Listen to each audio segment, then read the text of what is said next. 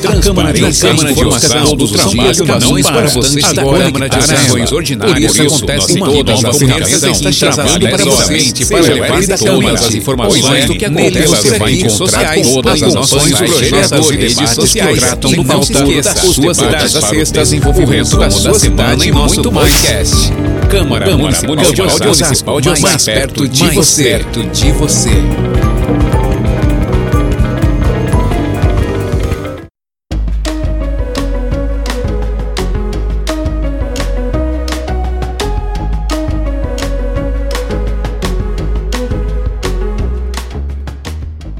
Vereadores aprovam quatro projetos e oito moções durante a 39ª sessão ordinária.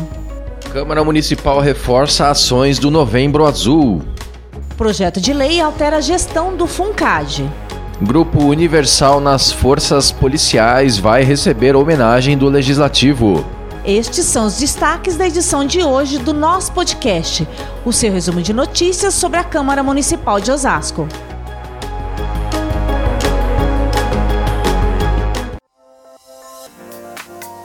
Olá pessoal, tudo bem? Eu sou Maurício Viel. E eu, Ana Rodrigues. Ana, como é que foi esta semana aqui no Legislativo Municipal? A semana foi bem curta, Maurício. Houve a passagem do Dia do Servidor Público e do feriado de finados. E com isso, a Câmara Municipal retornou às atividades na quinta-feira, dia 3 de novembro.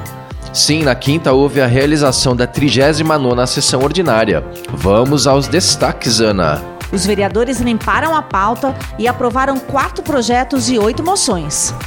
Verdade, destaque também para o projeto de lei da Prefeitura, que passa a gestão técnico-administrativa do FUNCAD para a Secretaria Executiva da Infância e Juventude.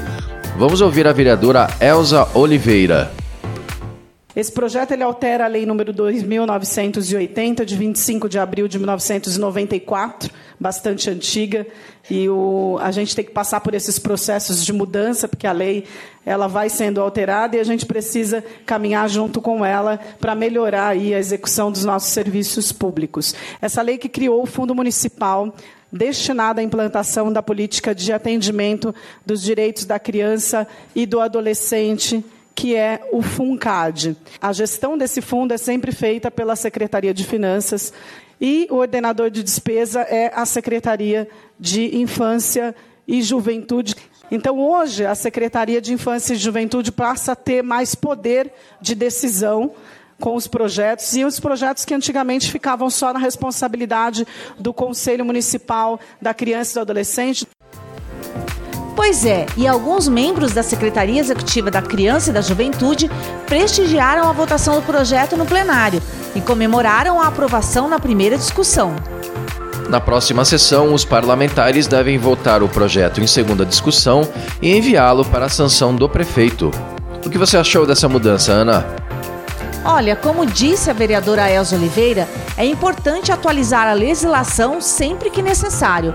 A criação da Secretaria Executiva no ano passado exigiu alterações em algumas leis municipais. Os vereadores também votaram a concessão de placa comemorativa ao Grupo de Apoio Espiritual Universal nas Forças Policiais. O projeto é de autoria do vereador Joel Nunes. Ana. Uma honraria merecida, Maurício. As ações da Universal nas Forças Policiais dão um grande apoio e suporte aos agentes de segurança do país. E eles precisam mesmo, Ana. Segundo o 16º Anuário Brasileiro de Segurança Pública, os dados sobre suicídios preocupa. Em 2021, a taxa de suicídios entre policiais da ativa nas diferentes corporações do Brasil apontou um aumento de 55,4% em relação ao ano anterior.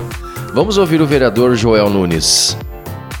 Foi criado esse grupo para atender a necessidade desses policiais que tanto defendem a nossa causa, a nossa população.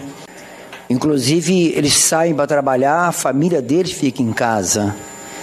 E, e tem muitos problemas psicológicos, problemas de ameaças, pessoas que ficam, que nem dormem direito, pessoas que ficam com, com trauma, procuram até o suicídio. E por isso nós criamos, juntamente com a direção da Igreja Universal do Reino de Deus, esse grupo para atender essas pessoas que, que tanto sofrem no, no psicológico. A valorização das forças de segurança de suas famílias, que também são afetadas, merece todo o nosso respeito. Com toda certeza. E agora vamos falar sobre o Novembro Azul, a campanha de conscientização do combate ao câncer de próstata. Durante todo o mês de outubro, a Câmara de Osasco incentivou e promoveu ações de combate ao câncer de mama. Agora é a vez de reforçar a campanha de combate ao câncer de próstata. O presidente da Câmara, Ribamar Silva, afirmou que vai reforçar as ações do executivo, formando uma parceria para ampliar a campanha sobre a importância da prevenção a esta doença. Há 95% de chances de cura se ela for detectada precocemente.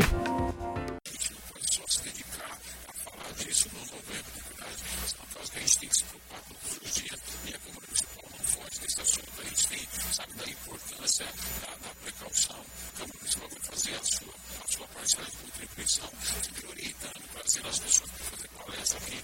A gente orienta os homens também da importância é, de se atentar a esta doença tão terrível. Então, a municipal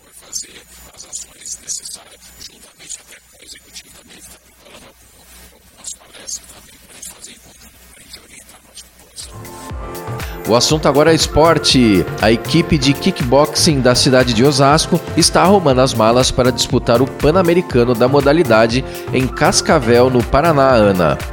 Sim, a competição deve reunir centenas de atletas de mais de 12 países entre os dias 16 e 20 de novembro.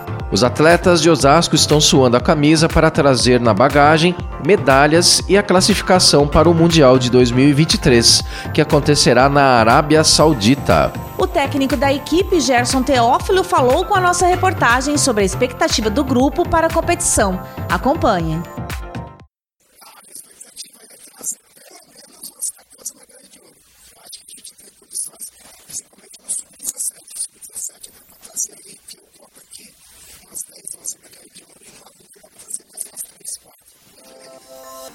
É isso aí, estamos torcendo para que tudo dê certo para os osasquenses. Vontade é o que não falta para essa garotada. Boa sorte para todos eles. Esperamos dar boas notícias para nossos ouvintes quando a equipe retornar da competição no final deste mês. É isso aí, pessoal. O nosso podcast fica por aqui. O Nós é uma produção da Diretoria de Comunicação Social da Câmara de Osasco compartilhe nas redes sociais e ajude a levar informação de qualidade a mais pessoas. Obrigado pela companhia, pessoal, e até a próxima semana.